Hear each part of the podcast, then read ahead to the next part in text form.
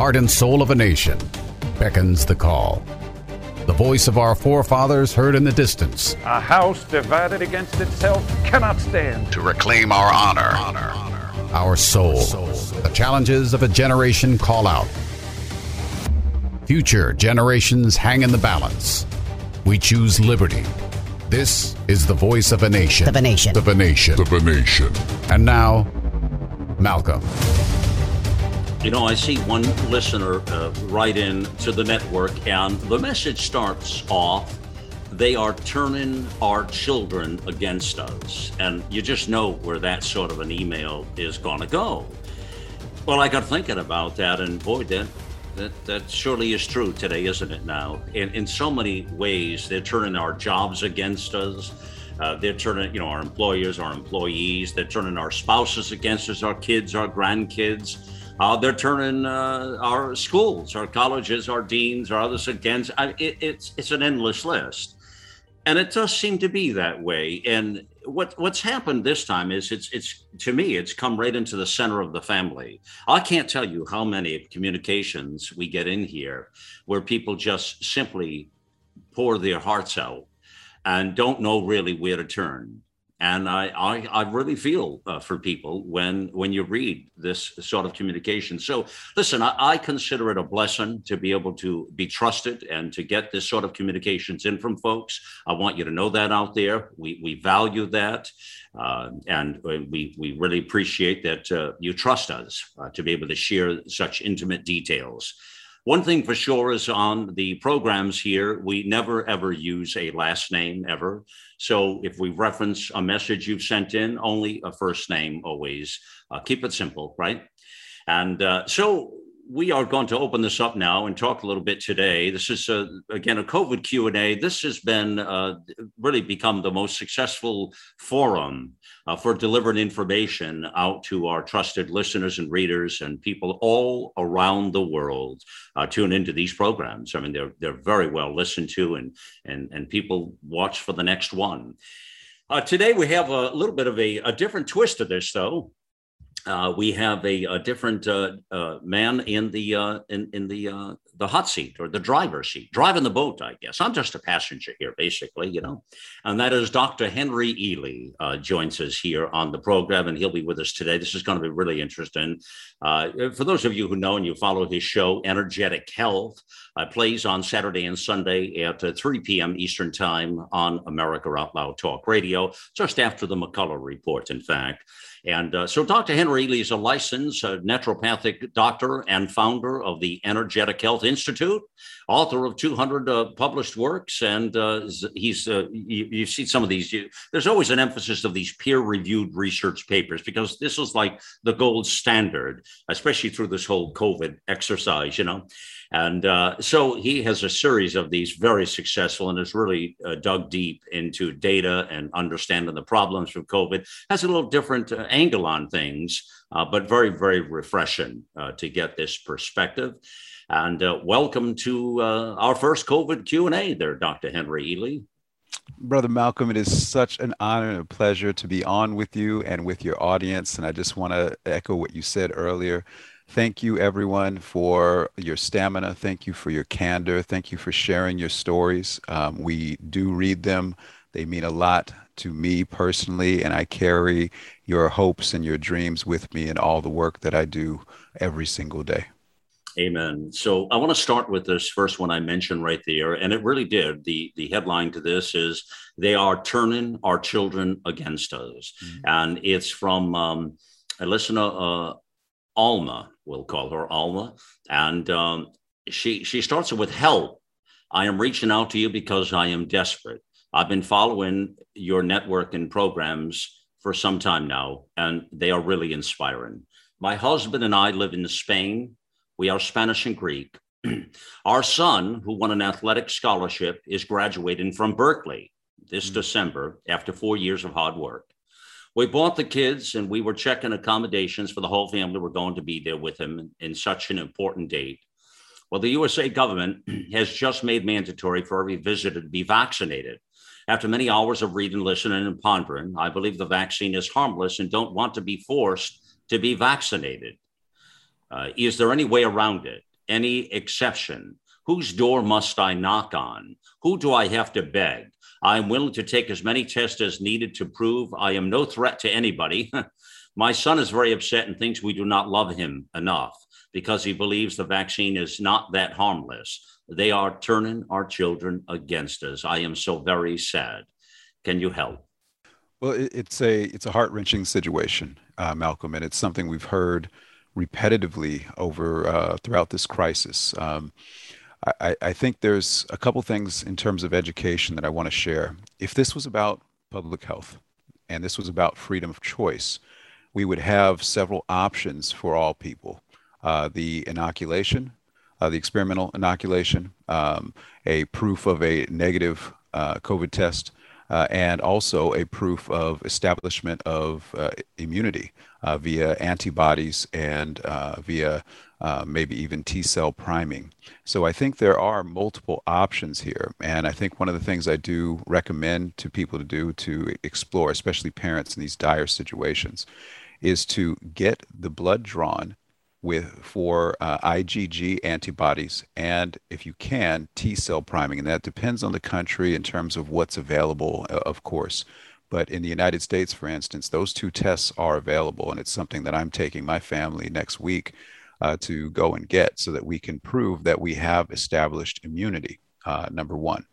Um, now, that may or may not work uh, because of the rules and regulations, but it is something that gives you a legal argument in your favor, in my opinion. And now I'm not an attorney and this is not legal advice, but it's just my opinion and the direction that we've decided to take as a family. We've had very uh, hard conversations with, our, our, um, with my son, um, and he understands that there's something much larger afoot. And because there's something much larger afoot, Uh, there are going to be sacrifices and there are going to be things that likely uh, he is not going to be able to do. And he's been willing to accept that challenge because we have sat down and treated him like uh, an adult. And I'm not saying that uh, these that anyone writing in isn't, but because we all have unique circumstances, particularly with teens and, and young men and, and, and young women. But we are going to have to make certain sacrifices on on this in this battle, and show them that we have a resolve and a willingness to say no, that we will not go along with this to um, because our, um, I, I would say it like this, I don't negotiate with terrorists, and mm. my, my freedom and livelihood are not up for negotiation, period, under any circumstances. Yeah, so. Absolutely, we hear you. Uh, this next one is from Yolanda. She says, thank you for your work with COVID vaccine injured patients. I was just watching a webinar on covid con twenty-one dot com, mm-hmm. in which you and your colleagues were providing us with helpful information. You mentioned that you had been told by someone that the VAERS report on COVID vaccine deaths actually represented only five percent of the actual. Mm-hmm. Well, the open VAERS dot com, and that's V A E R S, website actually states on their website, VAERS is the Vaccine Adverse Event, Event Reporting System put in place in nineteen ninety. It is a voluntary reporting system that has been estimated to account for only one percent of vaccine injuries. Wow. Well, the VAERS report as of September seventeenth, uh, twenty twenty-one, lists Uh, fifteen thousand three hundred eighty-six COVID vaccine reported deaths. If this number represents one percent of those reported, as their website states, the actual COVID vaccine reported deaths would actually be, uh, what, a million five plus.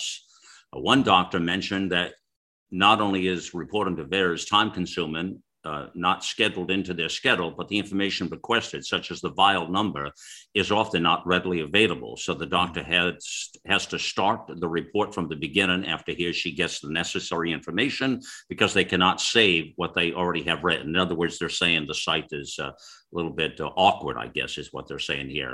What I have seen personally is that uh, sometimes vaccine injured people do not even know that they are vaccine injured because their doctor will not acknowledge it. Thank you very much for what you're doing to help COVID patients and COVID vaccine injured patients heal.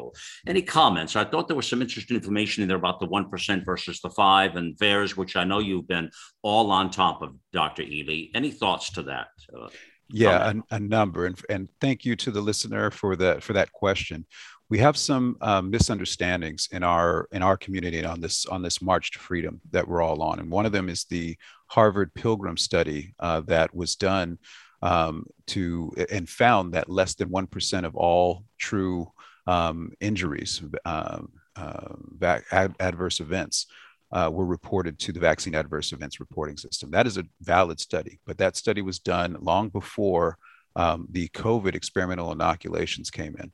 And with the COVID experimental inoculations, there is an emergency use authorization that, that requires uh, medical professionals under the law to report all um, vaccine adverse events. So that we can't apply that same one percent rule, Malcolm, in this situation, because there is going to be more reporting. Now, with that being said, there have been multiple avenues for underreporting to VAERS even still, and that comes by way of doctors and nurses and pharmacists not being able to identify what a vaccine injury is, uh, being unwilling to report a vaccine injury. I've talked with Doctor McCullough. He has filed some injury Uh, reports to the Vaccine Adverse Events Reporting System, and he's filled out all the paperwork, and then the screen goes blank. He's had to send in hard copies, so he didn't even get confirmation through a report number that the it was received. So there's multiple ways that underreporting is definitely happening, and so I think there was a little misunderstanding at the beginning of that um, of, of that submission, saying that uh, only five percent. That's not what I said. What I said was that if we base our assessment of the Vaccine Adverse Events Reporting System on Tom Renz's work, his whistleblower work, what it shows is that we can take any number in the VAERS reporting system relative to the COVID experimental inoculations and multiply it by a factor of five to get a better understanding mm-hmm. of what the actual data is. So in this case, we say that there's, there's fifteen thousand, there's now over sixteen thousand fatalities reported Uh, post-inoculation. We would multiply that by five, and that would put us at what, thirty, uh, put us at eighty thousand um, uh, deaths, uh, somewhere in that range. And the C M S database uh, that Tom Renz has also published some whistleblower information on validates a statement like that. I think for your audience, what I'd like them to be aware of, and this is what I check every week mm-hmm. in, in VAERS now, is I go in and I want to see how many fatalities occurred within forty-eight hours post-inoculation, because within forty-eight hours, it's very difficult for a person to say that's not causation. And right now, there are, uh, my last check last week, there were over fifty-two hundred fatalities within um, forty-eight hours and over ninety-six hundred fatalities reported to VAERS in, uh, in within fourteen days post-inoculation. Wow. Okay. Uh, it's, it's a good resource uh, for folks to know, uh, for sure. This next one uh, is from Nicole. Uh, I recently heard Doctor Ealy's show. He spoke about a nurse who presented a list of fifteen questions to her Human Resources Department and was then granted religious exemption. The hospital where I work did honor a religious exemption for me, good for one year. Was wondering if this questionnaire is something I should employ when my year is up. Did not realize religious exemptions could only last for one year. That is uh, enlightening. And we're seeing these really odd circumstances throughout the country, Malcolm. Um, first and foremost, there should, there is no expiration date on it. So this is a business attempting to have some semblance of, of pseudo authority over you in violation of Title seven, uh, in our opinion, uh, of the nineteen sixty-four uh, Civil Rights Act, which clearly states that there can be no discrimination based upon religious grounds. So with that in mind, uh, yes, I would use the fifteen questions. It would, it's something that if I was in an adverse circumstance, I would definitely use it before I would submit my Uh, my religious exemption, for the reason of I would want the business to understand that they have to satisfy informed consent, because when they do not satisfy informed consent, I would then, uh, and they're unable to answer those questions, I would then simply go in and say, here's my religious exemption because you were unable to satisfy informed consent. And if you do not honor this religious exemption, I will take you to court, not on uh, any other grounds than Uh, discrimination, and mo no business wants to be in court on a discrimination lawsuit. I can tell you that. So mm, uh, wow. that's that's we're playing chess here, in, in my opinion. Unfortunately, it's no longer checkers, right? It is a right. game of chess, right? Oh yeah, yeah. Well, you got they're playing chess. You better start playing yeah, chess too. Yeah. I want to mention to folks as well. If you go to the navigation, the menu at America Out Loud dot com, friends, and you go to our team and look up Doctor Henry Ealy. and you come down that list of uh, posts he has there, you'll find this one right there, taking the fight to the employer or school, COVID questions and exemptions. It's a great post. You'll see all the questions there and some links for exemptions there. And it's a very valid post for folks to check out. Okay. So let's move on to uh, Estella. A question comes in. My employer is uh, a modern vaccination, is mandating vaccination by November first mm-hmm. or termination November second. Wow. Uh, they denied my religious exemption, okay? I don't believe uh, Pfizer, Moderna, and J and J. What happened to my right to provide for my family? I am deeply concerned about the safety and therapeutics. In Oregon, the governor has ordered therapeutics illegal. What do you say to that? Several things. Uh, number one, I feel your your pain, and it is it is unconscionable, it is unethical to tell someone that they are going to lose their ability to provide for their family uh, if they do not participate in an ongoing experiment. That is completely unethical. It's a violation of our informed consent laws, uh, forty-five C F R forty-six. It's a violation of the Nuremberg Code upon which they are based. It's a violation of the Belmont Report upon which they are based, uh, and that was produced following the Tuskegee experiment. It's just simply wrong. What we have seen out there, Malcolm, and we've gotten some good insight from people who are on these front lines working with people like Estelle every day, is to the advice to resubmit again and again and again and again, mm-hmm. because they we've seen situations where uh, people have been denied the first time, the second time, the third time, and then on the fourth time, it gets approved. Mm. So to keep, keep punching that clock, keep submitting. But I would also encourage people, submit from a place of strength. Submit from a place where you have where you have first filed via email, so you have a timestamp, questions, questions that the business, the employer as the arbiter of the mandate is required to answer as uh, in order to fulfill informed consent. When they are unable to answer those questions and informed consent cannot be achieved, then file your religious exemption and let them know that you mean business, that if they do not approve it, you will file a suit for uh, based upon violation of Title seven and discriminatory practices. And we have those resources, as um, uh, Malcolm, as you alluded to, on the America Out Loud uh, platform. We've also, Malcolm, on COVID Con twenty-one, added a new uh, link that I'll provide for you so you can share with everyone. We found a uh, organization, a, a nonprofit that I think is doing the best job, because what they're doing, in addition to the um, uh, the religious exemption, is they're getting it notarized. They have put together documents so that you hmm. fill out your religious exemption and then get it notarized and then submit that notarized copy to your employer. And that lets them know you really mean hmm. business. Wow. Wow. You, you might get it notarized, and you might even have it blessed by the Pope, perhaps, uh, you know, for, for sure. Why not? Throw some holy water on that. Yeah. Yeah. Whatever. You know, it's one thing I've learned from you, and I, I'm glad you're, we're talking about this and listeners hear you, because it really, and I, and you emphasize that a bit in some of your write-ins for sure. And then this post I just mentioned to folks, it's really the determination and the the persistency of folks uh, not to give in. And and I do, I have discovered that, uh, Doctor Ealy, because there are a lot of people who just give in immediately, be under great pressure and fear uh, for the ultimate, like, wow, I'm going to lose my college. I'm going to lose my career. I'm going to lose my spouse. I'm going to lose my grandkids. I'm going to lose, you know, this whole fear thing. So what you consistently are saying here is uh, push back. Do not let it stop. And keep, and second time, third time, fourth time, fifth time. I guess that old saying, the, the what is it, the, the the greasy wheel, is it? The the squeaky the one? Squeaky wheel. The squeaky wheel gets the, yes, the, gets grease, the grease, right? That it? Malcolm, can I can I add on, on that real real briefly here? Um, one of the things that we're teaching on is the psychology of, of this of this mm, warfare we're in. I like it.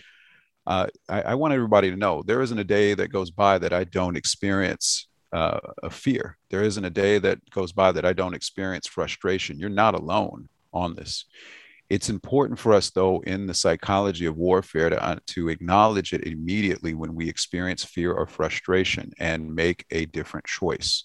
And that different choice that I'm encouraging people to make, because you have the ability to do this, is to get a little cuckoo in your head and enjoy the fight. Give yourself mm. permission, instead of being scared of the fight, frustrated mm. that you have to fight, mm. to change the way you see this and mm. enjoy the fight. We are going to win, but it's we're going to win because we have the right mindset in the fight. Enjoy I think you're saying get a little out loud, aren't you? Get a little out loud. Hey, you got it, brother. Well, when you mentioned get a little cuckoo, I mean, I do that every hour of the day, brother. So I right. got that immediately, what you were talking about. I mean, come on, you know? All right. Um, I've got two very interesting, um, very short um, questions, emails here that are very similar. So I want to present both of them to you and have you um, give us your thoughts back, Doctor Ealy. And the first one is from Michael. He says, uh, I'm a pilot with American Airlines. We're being forced to get vaccinated. If you had to choose, which one would you take? So which vaccine would you take? He's asking. We have until late November to get it or get terminated. And so this first one really should touch everybody's heart, because what he is saying right here is he, he's not going to have a choice again. He's being threatened and obviously doesn't want it. And but if he doesn't want to lose his career as a pilot with the airlines, uh, he's saying which. So he's now succumbing to these people who are demanding he get it. Now, the next one is from Catherine, and very similar to this. My thirty-one-year-old son is soon going to have to choose between his job and the vaccine. He is the sole provider of his young family of six. Wow. He does seem, it does seem like getting the vaccine is a real risk, but a low risk. Losing his job would severely impact his whole family.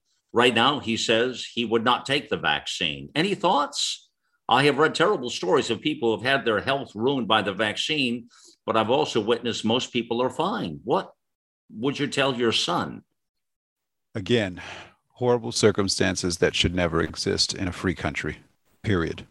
So these are decisions that people have to make for themselves, and I, I will never speak on on a, in an influential way on what someone should do for with them with their lives, with their bodies. That that is, to me, uh, overreach would be an overreach and unethical on my part. What I can share, though, Malcolm, is what I would do.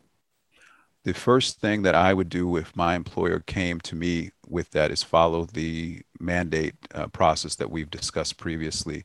I would submit questions, demand that they satisfy informed consent when they are unable to do so. I would submit my uh, religious exemption and let them know that I mean business, that I will take them to court if they try to discriminate against me, number one. So I just I would work I would work with my employer from a position of strength right off the bat.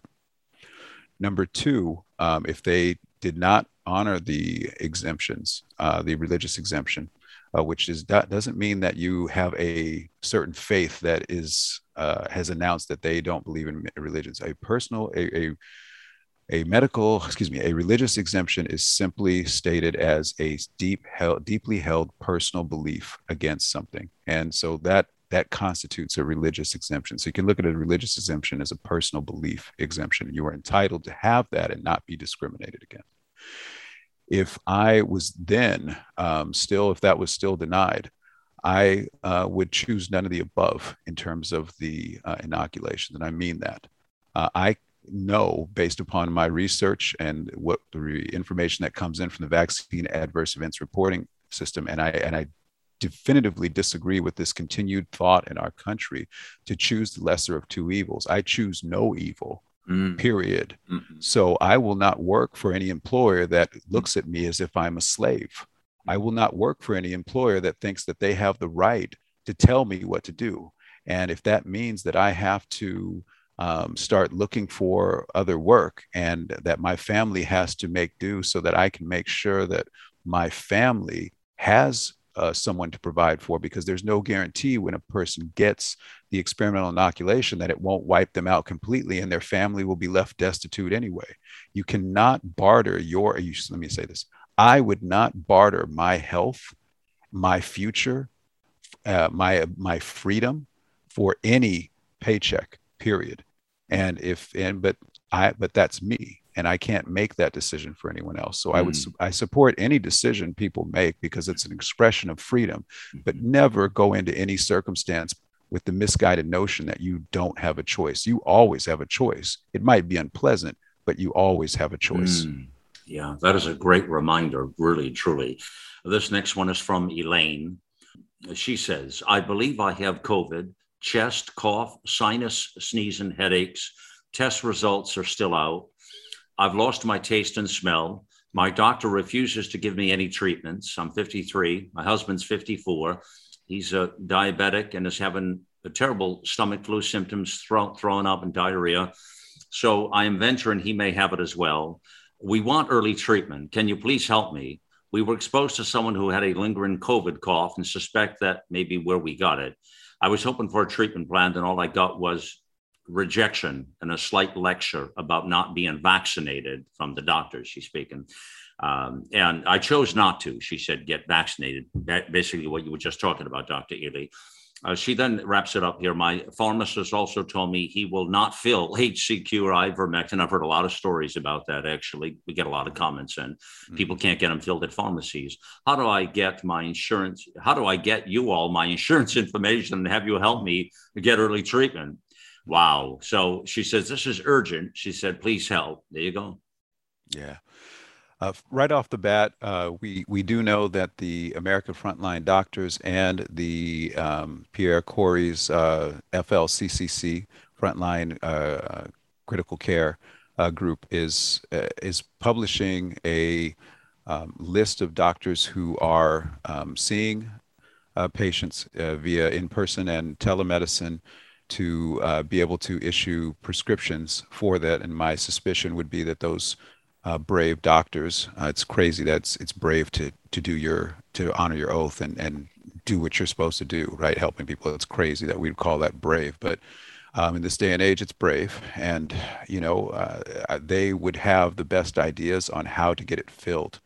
We have seen uh, the pharmaceutical uh, industry have influence over the pharmacist boards, and that the boards have some misguided notion that even though they were not in the room with the doctor and the patient, even though they have no knowledge of the medical history or the necessity uh, for the um, prescription, that they seem to believe they have the right to refuse to fill any prescription.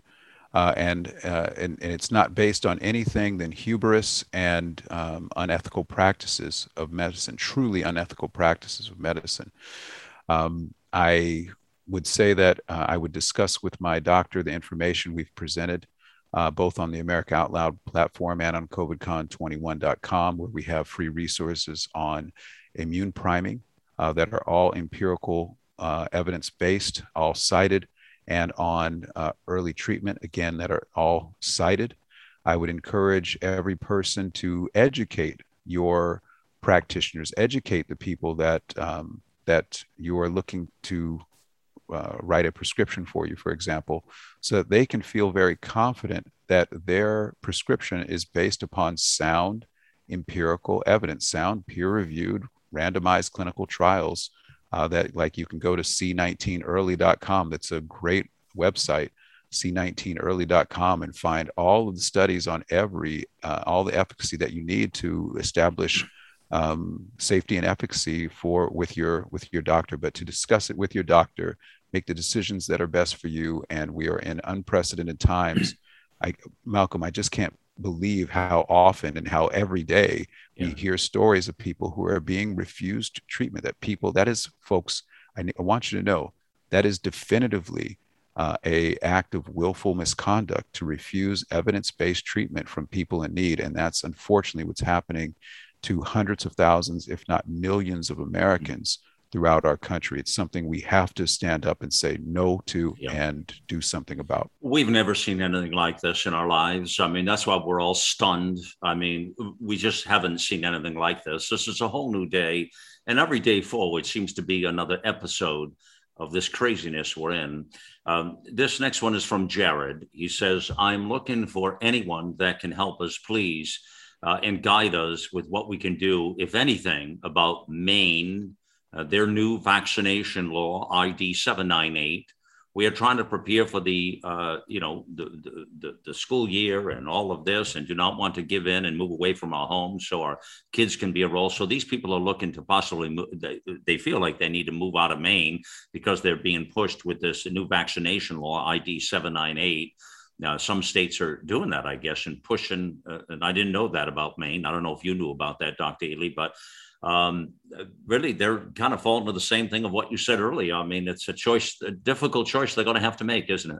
It it really is. It's an unconscionable choice that we've gone from two weeks to flatten the curve to these mandates, you know, for something, for an infection that the C D C confirms has a ninety-nine point six percent recovery rate in all Americans under sixty-five years of age, regardless of pre-existing health status. This is, based upon those t- statistics, does not suggest that this is an emergency, and certainly an emergency that requires um, a, a single solution. You know, when we're talking about mandates, mandates have to, for a experimental inoculation, can only, well, you can't mandate anything that's still in an experimental phase under twenty-one U S C three sixty B B B, number one. You can't do it.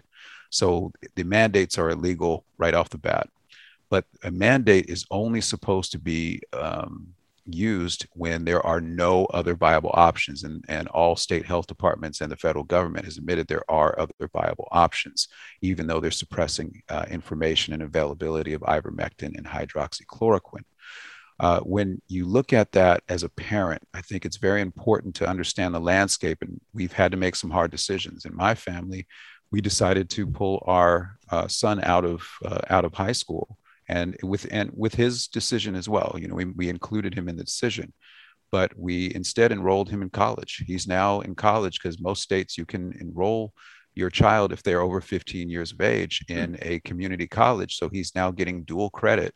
And he's actually a college student taking college classes, and he's a lot happier doing it. He's learning what he wants to learn. Uh, this is something that I think Pam Popper's group, Make Americans Free Again, uh, .org, is doing a fantastic job. Uh, every Thursday night, I know she hosts calls to help parents understand and navigate homeschooling, because if the system is acting tyrannical and towards your child, why would you continue to send your child to that system? You know, that doesn't make any sense to me. And I said, you know, we're going to sit this one out, and we're going to get you an education that you deserve. And then we'll see if they if they come back to their senses in the next school year. Yeah, if they come back to their senses, that is the key uh, point or phrase there.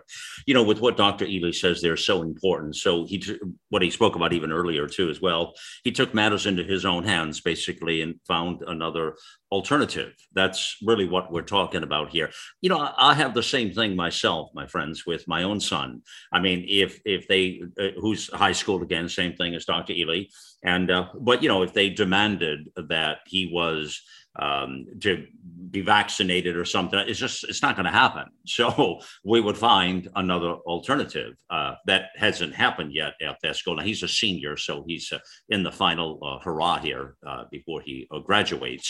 Uh, interesting, but I like what Doctor Ealy did there with his son and the college, the community college. Very, very uh, interesting option for folks to look at, actually. Um, you know, the old saying that we all grew up with, where there's a will, there's a way, right? Where there's a will, there's a way. And we got to find a way forward, whatever that is. You know, and as he also mentioned, well, it's unconstitutional. Well, we all know that, but yet they do it. And then you wonder, well, how did they get away with it? Well, it's, nobody holds the, them to the fire. And so they get away with it. And that's the part of the problem we're dealing with here. You know, what we'll do here, when we pause in just a moment here, I got a treat I'm going to tell you that I'm going to ask Doctor Ealy to do for us when we get back in a moment here. And I have a whole lot more questions, your questions out there to answer for Doctor Ealy. But I'm going to ask him, because he's such a, a brilliant mind as a naturopathic doctor and understands that preventive Uh, medicine is key. Pre- preventive lifestyle is key. Our immune system is key. Uh, healthy lifestyle, it's all key. It, it's key to be in the right place at the right time and to be able to fight any virus, cold, flu, COVID, this, that, the other, whatever's coming down the pike. That's just a fact. I knew that well before COVID. I've always felt that, it, being a lifestyle kind of guy, you know, like to walk every day, like to take the, the proper things. And so, you know, what I'm going to ask him to do is lay out uh, some of the, uh, just, just to take a minute or two, and we'll have him lay out some of the must things you should be taking every day. Okay. All right. That, I mean, this would be really handy for everybody. Like take, like if there's like five or six things you must take every day, what are they exactly? One, two, three, four, five, six. And I know I have some questions coming up in that regard as well. That'll play to that. So that'll be really, really interesting. In the meantime, Let me mention to you all as well that on the uh, show here and on the platform and network, uh, one of the products I have uh, been taking now for well over three and a half years is Healthy Cell. Uh, you hear me talking about it, and, and mostly because the product, it's, well, first of all, it's a gel form now. And one of the things I learned years ago is that a gel, a gel form gets into your cells a little bit quicker, faster uh, than a pill form. That, you, that the absorbent, absorbent rate isn't there as much with a pill as it would be a gel, is what I understand. I'm not an expert. Doctor Ealy probably could speak far more about that than I. Um, but they, anyways, their products are gel form, and they have a daily regimen. They have a immune super boost, a REM sleep focus, a whole host of products that are just substantial. Uh, I, I take a lot of things. I take the Healthy Cell, and I take, actually, I take a few things that Doctor Ealy sent me and some other stuff. So I, I'm sort of a, what do they call that? A guinea pig, I guess. No, no, no, not really. But I, I take several things uh, to stay uh, alert, healthy, and ready to fight what's going to happen. As you know, I, or you may not know, I had COVID. My wife did as well. And uh, we, we fought through it. Uh, but, uh, you know, early treatment is a factor, and your immune system is really, really key to this thing. So I, I can't stress that enough. As a layman, now, this is the best advice I can give you, basically. So, all right. Well, listen, uh, you're listening to the Voice of a Nation. Uh, we're going to continue on with Doctor Henry Ealy. Excited to have him on with us here on this COVID Q and A. Uh, we'll return in just a moment, friends, just after the pause. Our global experts are brilliant writers and engaging hosts on a mission of a lifetime. You'll find the latest news and inspiration on the front page of America Out Loud dot com. You know, Healthy Cell is a terrific lineup of products. They have products that are pill-free, gel-pack vitamins. Uh, looking for better sleep, focus, and energy? Check out Healthy Cell, the leading innovator in nutritional supplements for cell health. Healthy Cell has a product that helps REM sleep, helps you fall asleep, stay asleep, sleep deeply, and wake up refreshed with Healthy Cell's REM sleep supplement. The only sleep supplement that's designed to support all stages of sleep. And boy, is it needed now during all the stress of the COVID nineteen pandemic. So go to Healthy Cell dot com and use the code OUTLOUD, all capital letters, OUTLOUD, for a twenty percent off your first order of any product from Healthy Cell. I use them every day. I believe in them, and you should too. Let's get real. Let's get loud on America Out Loud Talk Radio. Listen to Malcolm, the Voice of a Nation, on iHeartRadio or our free apps on Apple, Android, or Alexa. Welcome back to the Voice of a Nation. It is yours truly here, Malcolm Out Loud. It's a pleasure to be with you, friends. Thank you for being with us on the mission. We're excited and happy to be um, of service and help you with these Q and A's and, and bring as much uh, uh, real-world data, uh, information to help you make the best decision. Now, one thing to mention, all of this is, is helpful, but it really is your decision. This is really for educational purposes. But remember, on our entire platform, Uh, you know, we don't give really medical advice, legal advice, or any kind of specific advice. Really, that is up to you and your personal surroundings and situation uh, with your own physician, your own, you know, people in your circle, uh, experts that you trust. Uh, so we, we help guide you with information. But again, it's educational purposes. Uh, please do your diligence and apply that to your own life. Uh, it's important that you, you understand that. And it's very hard to take these questions and understand that all the factors in one's life, we couldn't possibly do that. So uh, really, really important there. All right. These um, Q and A's are uh, uh, really important. We, we get more responses from this than anything um, that we've ever seen on the platform here. Uh, excited here today to have Doctor Henry Ealy with us. He's a licensed naturopathic doctor, founder of the Energetic Health Institute. Uh, he's a great voice, a great mind. Uh, one of the things I like about Doctor Ealy that I think you'll appreciate if you're just discovering him for the first time, or whether you know him, and many of you that have written in absolutely know him, but other listeners may be hearing him, uh, is, you know, when you, and it's like McCullough, it's the same thing. When you find a doctor, in my opinion, who can apply their heart Uh, along with their expertise, you know, heart medicine, people that have heart and feeling and passion, that that counts for a lot. That's kind of a new breed we're starting to see with doctors like Doctor Henry Ealy, Doctor Peter McCullough, and others that just, and, and whatever their specialty is, I mean, whatever their expertise is, everybody is different, clearly. But that's important to say, and you're hearing that today with Doctor Ealy, the expertise, but also heartfelt. Heartfelt is the word I would use. Uh, it means something, and I'm sure you pick up on that as well there. Uh, I want to give, before I get, and I've got a lot of questions, so I don't want to take too much on this, Doctor Ealy, but I'm going to ask you to take just a couple of moments, and, and if I just met you on the street somewhere and I say, hey, Doctor Ealy, what are the, you know, five or six things I need to be taking today, what would you say to me, please? Well, Malcolm, thank you so much for that disclaimer you had earlier. I think it's important that we have that, especially in this hostile day and time. So I'm going to share what I take uh, with the audience and what's, uh, what's, what we have the empirical evidence to substantiate. Uh, we know from the C D C that uh, we know from their studies on nutritional analysis, serologic nutritional analysis, that sixty-five to ninety-five percent of Americans are deficient in vitamin D, sixty to eighty-four percent of Americans are deficient in vitamin E, thirty-seven to forty-six percent of Americans are deficient in vitamin C, forty-five to excuse me, thirty-five to forty-five percent of Americans are deficient in vitamin A, and eleven to fifteen percent of Americans are deficient in zinc. With that in mind, that tells us and that gives us a great insight into what we need to take, because each of those nutrients, vitamin D, E, C, A, and zinc, are immunologically important. They are essential for a healthy immunological fu- uh, performance, function, response to any infection.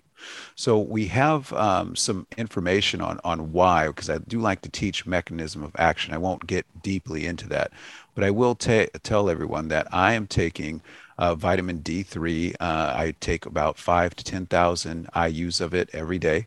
Uh, I do take about six hundred I U's of vitamin E.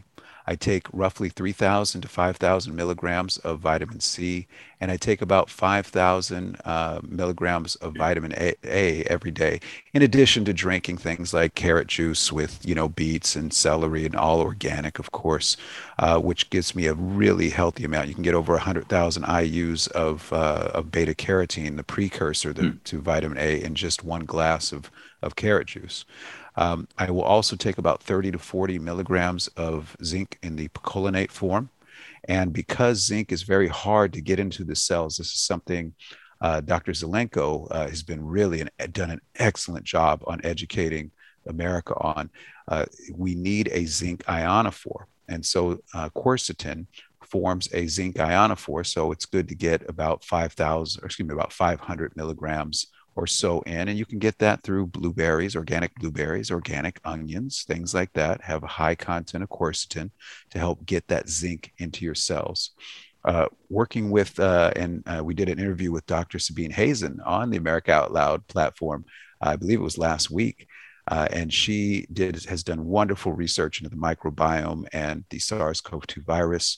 So one of the recommendations that uh, I, I uh, got from her that I Uh, take and is a uh, probiotic with bifidobacterium, specifically with mm. bifidobacterium. And then always I put all this stuff together with a good solid multivitamin to drive energy production. So it's this um, series of nutrients. And I know it sounds like a lot, but I'm worth it. That's the way I look at it. My family is worth it is the way I look at it. Is that when we put all of this together, it creates a wonderful synergy at the cellular level. And in creating that synergy, it does something that we are terming immune priming.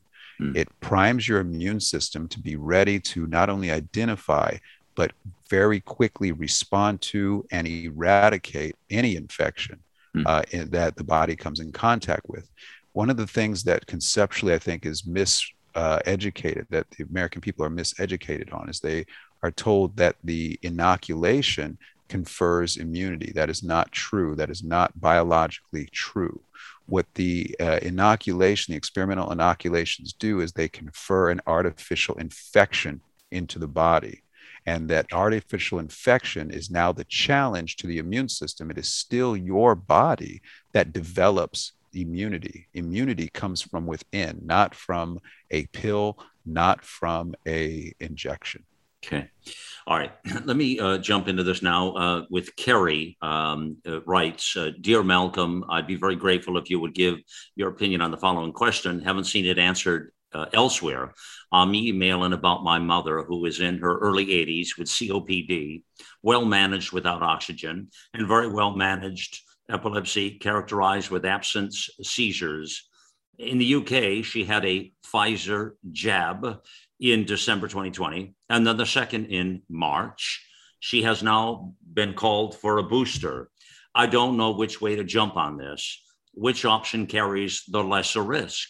To stop at two jabs, fearing her general immune system may be badly affected, and now even COVID-specific antibodies may be too low, or go for jab three with the unknown side effects and vaccine damage risk. I should say that my mom had a bad cold in July at the same time as a vaccinated family member was tested positive for COVID. She wasn't able to access a COVID test at that point. However, she was left with circulation problems since, with discolored and swollen feet in the evenings, managed by with water tablets. Uh, so I've sent her elderberry, basic zinc, vitamin C, vitamin D, and quercetin, uh, but there are a lot of recommended supplements you just can't get in the U K. So what do you think about, there's another, before I put this other question on there, Doctor Ealy, uh, the, the first part of this with the antibodies and the two jabs versus the third, and it's funny, I, I get a, always a chuckle when people refer to it as the jab rather than vaccine. You know, there's people are anti this program when they're saying, "I want a jab," mm-hmm. uh, but that's that's the lingo out there right now. So, what do you what do you how do you answer the first part of that? Any thoughts? Uh, let Let's answer it with data, because again, I don't okay. want to tell anyone what to do. So, um, uh, Attorney uh, Tom Renz put out a second whistleblower. Um, a bit of a presentation uh, from the Department of Defense and Project Salus. Um, he put that out uh, uh, two weeks ago. Okay. And it had some very interesting information. It was a, an analysis of five point six million Medicare beneficiaries, age sixty-five uh, and older, who had received, excuse me, had received the inoculation, the experimental inoculations, and were deemed uh, fully uh, vaccinated um, by the study. Uh, what it found was that the um, stu- the uh, boosters, the previous, the approved versions, the efficacy, the uh, relative risk reduction that was that we were sold at ninety-five percent, for example, for the Pfizer inoculation, was uh, has reduced to now forty-nine percent, excuse me, forty-one percent, and dropping in terms of effectiveness, meaning that it's not preventing the um, the Uh, person who's been inoculated from being able to deal with the Delta variant and new variants. And that's because the Pfizer, the Moderna um, uh, inoculations were based upon the previous var- uh, variants, the Alpha variant predominantly. So the effectiveness has now waned because the virus has mutated. And this is something that Geert Van den Bosch has termed uh, vaccine pressure, that you should never vaccinate mass populations during an, an outbreak, because when you do that, you create a lot of opportunities, uh, challenges to the virus. So the virus will rapidly mutate and create new forms of itself, that in an attempt to evade the um, the immunity that has been established post-inoculation. So what what's very interesting in this, uh, and I just want to give a couple of quick stats, is that there, uh, out of the five point six million um, people in this study, there were one hundred sixty-one thousand breakthrough cases, thirty-three thousand breakthrough hospitalizations, and uh, that when uh, when they did an analysis on this, and I thought this was, I thought you'd get a chuckle out of this, uh, Malcolm, is that the um, the risk of, this is their conclusion, the risk of breakthrough hospitalization increases with time elapsed since mRNA vaccination, with odds ratios increasing to two point five at six months post-vaccination. So what this is saying is, by the time you've gotten six months post-vaccination, you your immune system is basically just as vulnerable. It's actually you're two point five times more likely to be hospitalized um, after the inoculation than if you had just recovered from uh, an infection. Um, what they went on to say, and this is this what really had me going, was prior COVID infection has a major protective effect against Uh, breakthrough hospitalizations. So what they're saying here is that natural immunity established from an infection is what confers a greater, more, more robust, longer immunity. And we have well over now twenty-two studies that are um, that confirm that uh, you are going to have a much better immunological response to future exposures if you have recovered, as opposed to if you are inoculated, if that is the source of your um, of your immune development. So what this says and what they're attempting to do here is, is state that the people who have uh, recovered and been inoculated are the best, when it's in fact, it's just the people who have recovered have the strongest immunity based upon this data. Okay. And she follows up with one last uh, question, a quick one here. It says, uh, also, what are your thoughts on the following, uh, N A C versus quercetin, which is better? Mm-hmm. Well, this is where we have to get into mechanism of action. And, and it's a great question. Okay. It's a fantastic question. Um, Quercetin, its mechanism of action is to help get zinc into the cells. Zinc is then used by enzymes within the cell to act as an antiviral, meaning it prevents viral replication should the virus infect the cell. Does that make sense so far, Malcolm? Am I explaining yeah. that well? Okay. Yeah. Now, N A C, in, in terms of biochemistry, is actually uh, N-acetylcysteine, which is a precursor to the body's natural development of a very potent antioxidant, glutathione.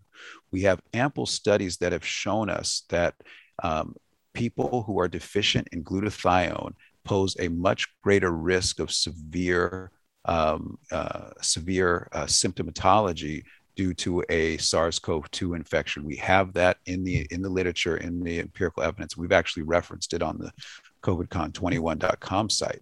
So what we have is an opportunity to even take another step up, in my opinion. And this is something I do. I, I spoke earlier of what are the key immunological nutrients for immune priming. Well, there's also a second level um, that a person can can do to enhance, and that would be uh, that would include N-acetylcysteine or liposomal glutathione. So for me, the way I look at it is liposomal glutathione or N-acetylcysteine are uh, that second level Of, of immune priming, of taking your immune system up even another notch. Okay. All right. In the um, minutes we have left, let me see if we can't get to a couple here. This one is from Ban. Uh, I'm seeking to reach uh, Doctor Henry Ealy ASAP to discuss his new protocol for treating the jab injury. Uh, and this person would like to consult you regarding the jab mandate for her husband, also uh Uh, because of, the, I guess, his job or what have you. But uh, I guess, so this question here about the um, treating the jab injury, they've been hearing you, I guess, on broadcast talk about that. Uh, your thoughts? Well, we, we, I can't tell anyone to do, what to do, obviously, um, but I can share what we've done clinically. We've had several cases that have come in, uh, post-inoculation injury, adverse events. Uh, some of them have been very severe. And what we've done in those cases is we've primed their immune system with nutrients, but we've also clinically fasted those uh, patients based upon um, protocols that were used for other reasons um, by Doctor Victor Longo out of the University of Southern California. He's developed a really strong seventy-two hour um, water fasting regimen that he's used successfully in the treatment of cancer, which uh, which we found to be exceptional. And he's, his work is peer-reviewed. It's it's just phenomenal, groundbreaking work mm-hmm. on the, the power of fasting and what happens at the cellular level. At the cellular level, when a person is fasting, their, their cells go into a state called autophagy. Autophagy is uh, termed self-eating, but what it's really doing, it can be better looked at as self-healing. And so what's happening when you are fasting, when your body is in a fasting state, and you know your body's in a fasting state with one simple sensation, hunger. When you're hungry, your cells go into a autophagic state. And with that, what they do is they start cleaning up everything that's damaged and that shouldn't be in the cell. So theoretically, when we apply this to post-inoculation, what happens is maybe there's an mRNA sequence that's still Um, being produced. Maybe there's uh, something going on.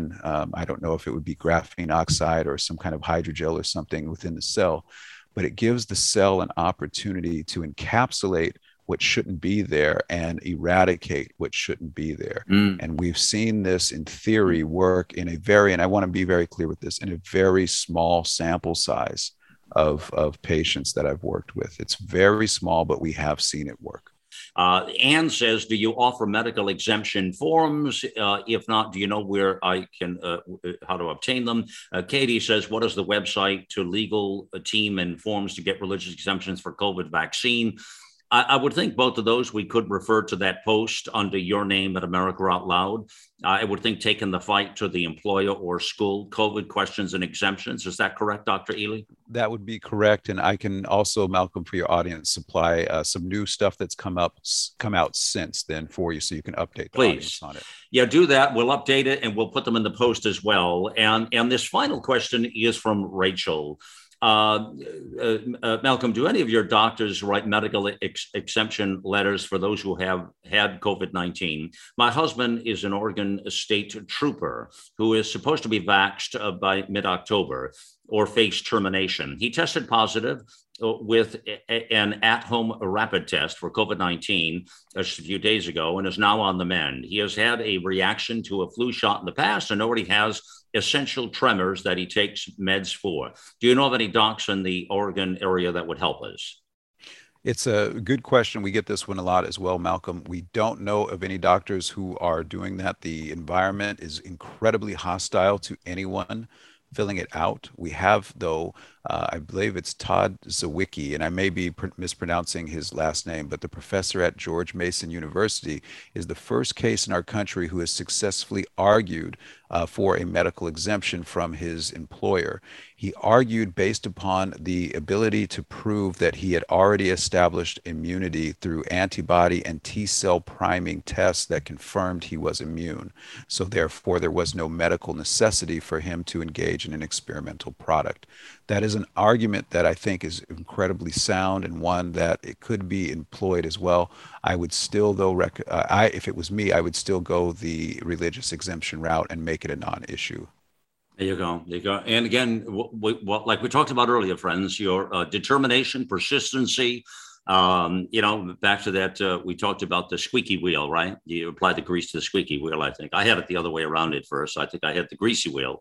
Uh, but in any event, that's what you do there. Now, uh, a couple thoughts here. Uh, covid con twenty-one dot com. COVID. covid con twenty-one dot com. That's the summits that Doctor Ealy is putting out there. In fact, Doctor McCullough will be on an upcoming summit here in the days ahead. I want you to check it out. Just go to covid con twenty-one dot com. You'll see the conference. There are links and banner ads at America Out Loud as well. Take a look at all of that. And there's a lot of resources there. Um, I mean, these folks, Doctor Ealy, Doctor McCullough, they've You know, they've, they've dedicated uh, many uh, hours, time, resources to all of this. So uh, check that out there. Uh, if you go to America Out Loud dot com again, under our team, and look up Doctor Henry Ealy, you will find there all of his various, uh, surely, articles, um, his podcast. Uh, once they played on Talk Radio, they all go to podcast. And the exemption one I was just telling you about, there's a lot of information there. So check that out. Uh, as well, and you'll find out more uh, about this uh, this fight ahead on COVID that uh, we're it's ongoing. It's it's been an ongoing uh, experience, uh, my friends. That's all the time we've got here. A lot more questions, but uh, not enough minutes left here. We'll see you again uh, on the flip side with more of this, and and continue to try to bring these answers to you. Uh, remember to just you know make the decisions that are right for you in your life, uh, and uh, and and you know let's keep a positive uh, mindset. Um, you know, in, in this world, I always believe what goes around comes around, friends. And if we stay positive and energetic uh, on the other side of this thing, um, we, we will persist and, and not only, uh, you know, survive, but we'll thrive in, in this new order, whatever it's going to be here. Thank you, as always, mostly to you out there for being with me here on the mission, here on the Voice of a Nation. Uh, again, it's time to get involved and get loud.